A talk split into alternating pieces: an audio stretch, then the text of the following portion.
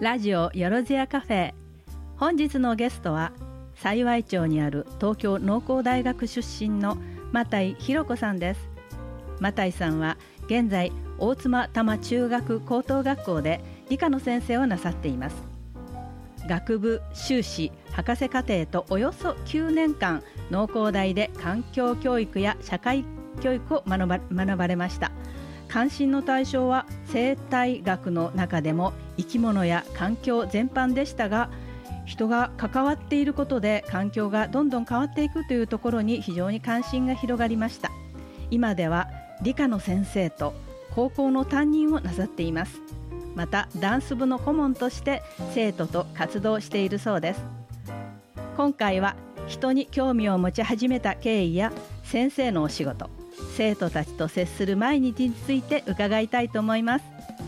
こんにちは、又井さん。こんにちは。大学で学んだ生態学や環境教育とはどんな学問だったんでしょう。先生になられるまでのあの元となるような、えー、そうですね、まあ、まず生態学っていうのは、はい、まあ、生物の生き方だとか、はい、えーと、生き物の行動、あとは、えー環境と生き物の作用みたいな、そういういわゆる生態系について学ぶみたいなことだったんですけど、はい、ええ、あのまあ、いろいろな視点から見ていく学問だったんですね。で、まあ、私が注目してたのは、ええ、まあ、野生動物の生態だとか。野生動物ですか。はい。で、まあ、人とねやっぱりこう圧力が起きたりしますけども、うん、まあ、そういうこうあの野生動物の実態調査とかにもこう参加する中で勉強していました、うん、えー、野生動物というと特にどん な, なんか特定のイノシシと か, シカとかですね、うん、割と最近ニュースになって、はいはい、あの里山に出没しそうな野生動物が多いですか、えーはい、そうですね。うーん、あの環境教育というのは、えー、理系なんですか、それとも文系なんですかそうです。そういう分け方はないんでしょうが。そうですね、まあ、やっぱり理系文系っていう風な分け方も個人的にはあんまり好きではないんですけども、えーまあ、ちょっとねあのどっちっていうと難しいんですが、はい、まあ、もうなんていうかな、こういわゆるこう環境問題の解決にいろんな面からつなげていくだとか、うん、はい、あの住環境とか自然環境とか食とかの、うんうん、あの環境と人との関わり合いっていうものを学んでいくような、うん、あの学問ですので、うん、よくよくたどってみると、うん、人との関わり合いというところで人がすべてにつながってくるんですね。はい、そうですね。そのような中で、うん、ひろこさんが興味の、うん、あのポイントが人に移ってきたというそのきっかけっていうのはどういったところにあったんでしょうか。はい、はい、まあ、あのー、やっぱりさっきおっしゃったように、はい、まあ、環境教育、まあまちづくりであったり、はい、住, あの住環境であったりっていうのを全部含めると、うん、まあ、やっぱり人が何にせよ関わっているっていうところで、うん、まあ、自分が教職を取ってたっていうこともなって、はい、であの興味を持ち始めました。教職取ってらっしゃったんですか。そうですね、うん、あの、はい、そうすると随分時間数も多いんですよね。あ、とっても多かったですバイトもなかなかできなかったりしてね。そうですね。そんな中で、はい、えー、興味の中心が人の方に移ってくるきっかけがあったと。はい、そうですね、はい、あのまあ、調査の実習であるとか、はい、えー、と例えばまちづくりっていうのにお邪魔させていただいたんですけども、うん、はい、まあ、社会教育分野っていうのもありましたけど、うん、あの一番はですね、はい、あの東京農工大学の環境教育学研究室の浅岡幸彦先生に出会って、うん、でいろいろこう大学内のお祭りだとか、はい、府中市の エヌピーオー ボランティア祭りとかに、まあ、委員としてこう関わらせてもらうようになったっていうのが、はい、まあ、きっかけの中で一番大きなことでした。あ、そうですか。あの エヌピーオー ボランティア祭りというのは、はい、大学生が参加する大学生で参加する人は少ないですよね。むしろ一般市民の方とか、はい、市民活動をやってらっしゃる方が中心になって行っている、はい、そこへ大学生の若い、えー、ひろこさんが参加されてそうですね、えーまあ、こちらもこう何か出展するっていう形ではなくて、うん、そういうまちづくりであるとか、うん、人がこう一生懸命場作りをしてるっていうところを、まあ、おそらく浅岡先生的には見てらっしゃいということで、うん、はい、あの委員としてじゃあちょっとやってみなさいよという紹介をしていただいたんですね。なかなか得難い体験だったかもしれないですね。そうですね、はい、本当に貴重な体験でした。さんねんかんおやりになった、はい、もうさんねんかんやらせていただいたと記憶してますけれども、はい、中学や高校と年代一緒ですねあ、そうですね。他に何かいろんな活動もなさったんですか。うん、はい、あのまあ、これもその指導教官の影響というかちょっとうまくはめられちゃったところがあったんですけども、あの自然体験活動というものを、はい、あのとある資格を取ってやり始めまして、まあ、ネイチャーゲームという、うん、当時ネイチャーゲーム協会というものがあって、はいまあ、そのつながりがあったもんですから、えーえー、資格を取ってっていう形でやる、うん、やり始めました。へー、ネイチャーゲームっていうのはあの特に決まった郊外に行かないとできないとかそういうことですか？場所が限定されるんですか？えー、あのもう公園でも、うん、例えば今この場でも、うんえー、ともちろん山の中に行ってもいろんなところでできる、えーまあ、ある程度こうあの型は決まっているけれども、うん、どこでもできるよみたいな自然体験活動です。へー、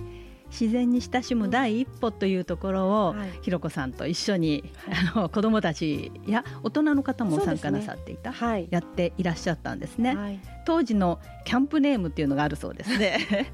はい、姉子というキャンプネームで先輩につけていただいたんですけど、うん、先輩が姉子というほどに統率力があったんですかねちょっとあまり自覚はないんですけれども。そうですか、はい、子どもたちも随分慕ってきたんじゃないですか？ああね、そういう時もねありましたね。姉子姉子って言って穴子とか言われながら楽しくやってました、うん、言い換え上手ですからね子どもたちね、はい、そうですか。人が集まる場作りというのの、うんえー、街の中で の,、はい、あのお祭りでの統率とかそれから自然体験の中での統率とかも学ばれたというそういうこと。そうですね、えー、そういうことですね。すごいな。いや本当貴重な体験をさせてもらいました、うん、だってにじゅう代のほぼえー、と前半そうです、ね、ずっと府中 で, で、ね、いらっしゃった。本当に府中にもお世話になりっぱなしで、うん、府中って緑多いし、うん、それからどうですか？なんか他の町に比べてなんか楽しい、えー、そういう自然な活動をやる上に楽しいというところありました？ありますね。あの、うん、やっぱり町なんだけれども緑がきちんと残っているところもありますし、うんうん、あとやっぱり人のつながりがすごい強いですよね。はい、うん、そういったところが良かったりそうじゃなかったり、ね、いろんな面ありますけど、えー、あのそういう意味ではすごくいい場所だなって思ってます、うん、あのよく都会田舎って言われてますけどね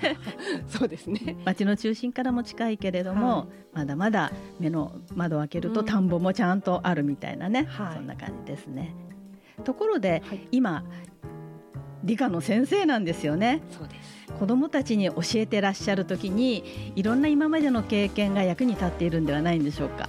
そうですね、あのいろいろ、まあ、自然体験もそうですけどまちづくりとか人と関わったっていうことも、うん、あの生かしながら仕事をさせてもらってます。へー、どんなふうに生かすのかしら理科でそう、そうですよね、うんあのまあ、やっぱり人は人同士で関わっていかなきゃいけないよっていうのは、うんまあ、例えば社会性であったりとか、うんうん、そういう動物の行動っていうところにもこう生かしたりするんですけど、生態系そうですね、うん、動物の行動も理科の範囲でしたよね。そうですね、えー、他に、えー、あの勤めてらっしゃるのは女子の学校ですよね。はい、そうするといろいろ役に立つ情報もそうですね、やっぱりあの心がけているのは日常に即したものを使って分かりやすく、うん、で自分たちも使いやすくっていうのをモットーとしてるんですけども、うん、やっぱり例えばあのホルモンの内容が出てきた時は、うんええまあ、やっぱり女性特有の話であのじゃあ私にはちょっとこういう症状があるんだけどね、でこういうのは実はこういう仕組みになっていてねっていうふうにこう自分事として話すと、うんまあ、割と伝わりやすいし実感もしやすいかなっていうふうなところがあ、なるほど、えー、ホルモンって私にも関係あるんですねっていうような。そうですね、特に、ね、女性なんてやっぱりこう、うん、いろいろ周期があったりしますよね。あ、そうですよね、うんしかも中学高校と一番多感な子どもたちを、えーね、子どもたちと言えないような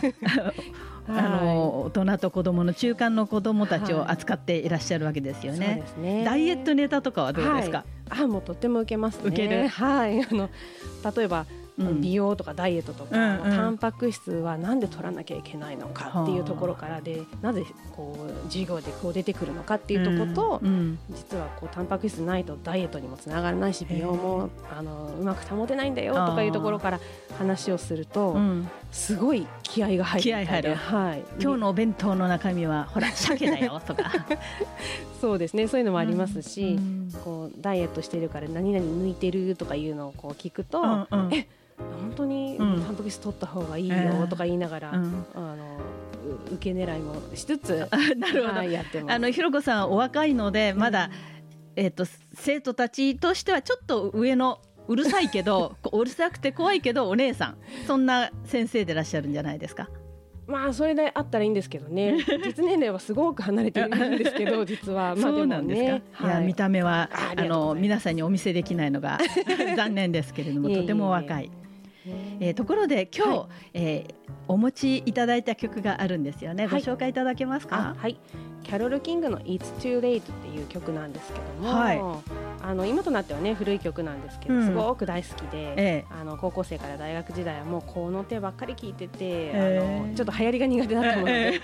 ー、でこれを聴くとやっぱり受験生時代とか、うん、大学に進学してからの、うん、なんかちょっとほっとしてる瞬間とか思い出すので、うん、まあ、すごくこうまあいっか次頑張ろうと思えるような曲です、はい、そうですか。では聴いていただきましょう。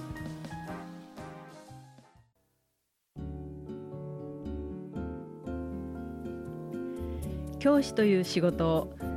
どんな風にお考えになってますか。やり始めて数年経たれますが。そうですね、えーまあ、まずあの替えが利きませんので、えーでまあ、対人の職業、まあ、言ってみればサービス業ですから。そうですね、いろいろねこうあここの言い方気をつけたりみたいなことはありますけども、言い方を気をつける、はい、そうですね、傷つけないように、まあね、そういうのもありますし、うん、例えばこうナイーブな時期はちょっと言い方変えてみるとか、うん、逆にこう元気な時はこうこっちも元気にしゃべりかけてみるとか、はい、まあ、そういうところはあるんですけど、うんうん、まあ、常に子どもからパワーをもらえる仕事だなとは思ってます、うん、あのお子さんによっても本当に多種多様なのでねそうですね、あの付き合いの仕方というか お, お得意さんみたいですけどねお相手するのも本当に考えないと。そうですね、いろいろ爆弾持ってたりしてね、そうなんですよね。ただまあでもやっぱり面白いなと思うのは、はい、私はそう考えなかったけど子供はそういうふうに受け止めたんだなとか、うん、あの理解するんだなっていうのはいつも発見があります。なるほど、はい、ひろこ先生から聞いたことをママに言ったらこんなふうに言われたよとかいうお話もあるんでしょうそうですね怖いとかでも参考になるお話もたくさん聞けますよね。だといいなと思ってます。そうですね、はい、それから学校の先生というのは、えー男の先生と女の先生、はい、何か区別とか差別は、あのやっぱり男女差はないですね。ないですか。あの仕事の内容も一緒ですので、はいはい、いいですね。そうですね、出勤時間は、えーはい、あの私ちょっと人よりちょっと早めに行ってるんですけど、しちじまえぐらいで。これは早いんですね、はい、そうなんです。皆さんそうかと思って。いえいえいえ、あの、まあ、早い人他にもいるんですけども、はい、ちょっと特別早くになるべく行って、うん、朝のうちに準備して、はい、でまあ日中はもちろん授業なんですけども、ええ、でまあ退勤時間はねよじはん以降とかなってますけど、うん、まあ、部活が入ったり会議が入ったりしますので、はい、まあ、その後帰宅するっていうことがあの多いですね。結構お仕事の種類も多いんですよね。そうですね、結構多種多様と言いますか、クラスの担任もなさってるし、はい、ダンスの顧問もなさってるし、えー、そして学校の中の全体の中の担当のお仕事もあるんですよね、はいはい、そうですね、あの私は今は教務部というところなんですけども、はい、まあ、要するに文章の仕事もありという形なので、えーえー、まあ、いろいろやってはいるんですけどもあの私学の特徴として、はい、私立の学校ですね、はい、私立の学校の特徴として、はい、塾なんかの挨拶回りもあるんですか、はい、あ、そうですね、やっぱりあのぜひ受験生お願いしますみたいなところのあの挨拶とかもしなきゃいけませんので、 ど, どんな特徴がある学校ですよというような、はいはい、紹介。そうですね、広報活動そう、広報活動です、はい、そういったこともありますね。そうですか、はい、それにはやっぱり先生が明るくて、はい、元気な方が営業に来られたなっていうのはあちらの印象もいいですよね。ね、そうあるようにと思って元気よく行こうとは思ってます、うん、元気よく、はい、きちっと元気よく、はい、そうですか。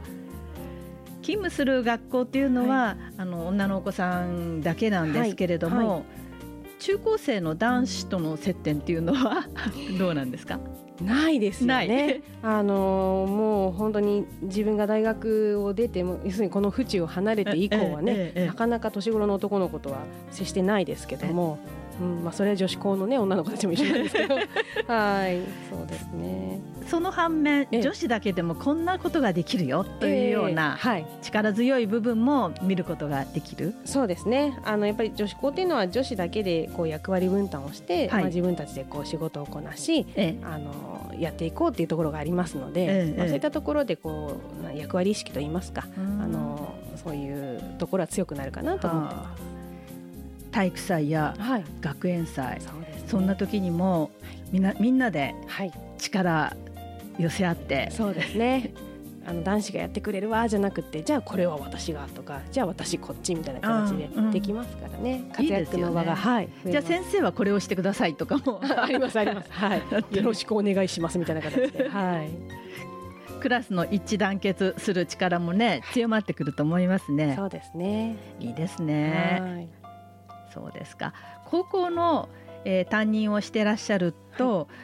い、受験のことも随分気がかりなことが多いんじゃないですか。そうですね。あの実は今高校さんねん生の担任を持ってますのでまさに、まさにはい、今一番大変な時期じゃないですかそうなんですね。そう、まあ、でも本当に夕方面接あるんじゃないですか、ええ、あの面談をやったり、はい、あのいろいろ相談乗ったりっていうところありますけど、ええまあ、自分との戦いに、うん、いかにしてこう み, んなみんなが頑張っていくかなっていうのを後押ししているところです、うんはい、いい先生ですねいいですけどね、はい、頼もしいです。ありがとうございます。教師という仕事最近特に大変だなというニュースが多いんですけれどもマタイさんはご自分のやるべきミッションにしっかり邁進してらっしゃる感じがしました。教師という仕事の中でご自分がやりがいを感じられる部分に力を発揮していらっしゃることきっと生徒たちも見ていら、見ていると思います。ご出身の東京農工大学では隠れ文系の学生が多いと言われたりもしますが理系の学問だけではなくて人の心や行動を読み取るための広い視野を学ぶところでもあったと思います。学んだ学問がその後どのように生かされていくかその人が目指すものや人間性で大きく花開くんだなとマタイさんのパワフルな人柄に触れて感じました。いやーひろこさんの地頭の良さ感じますね。素敵です。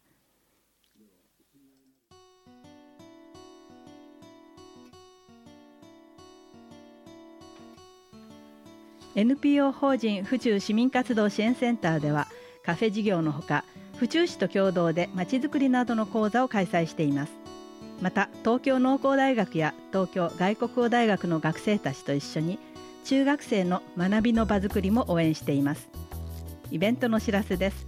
じゅうにがつじゅうごにち土曜日朝じゅうじから中学生のための大学と大学生と一緒アートキャンパスが開催されます。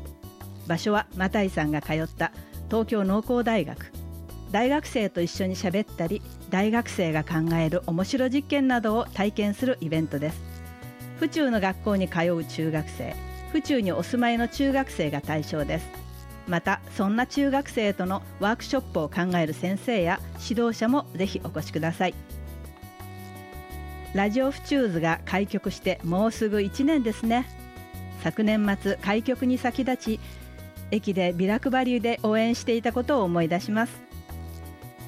今日お別れの曲は生徒たちから毎日パワーをもらい輝くマタイさんに現代の歌姫じゅうねん以上のニューヨーク暮らしで打たれ強くなったというジュジュの優しさであふれるようにです。良い週末をお迎えください。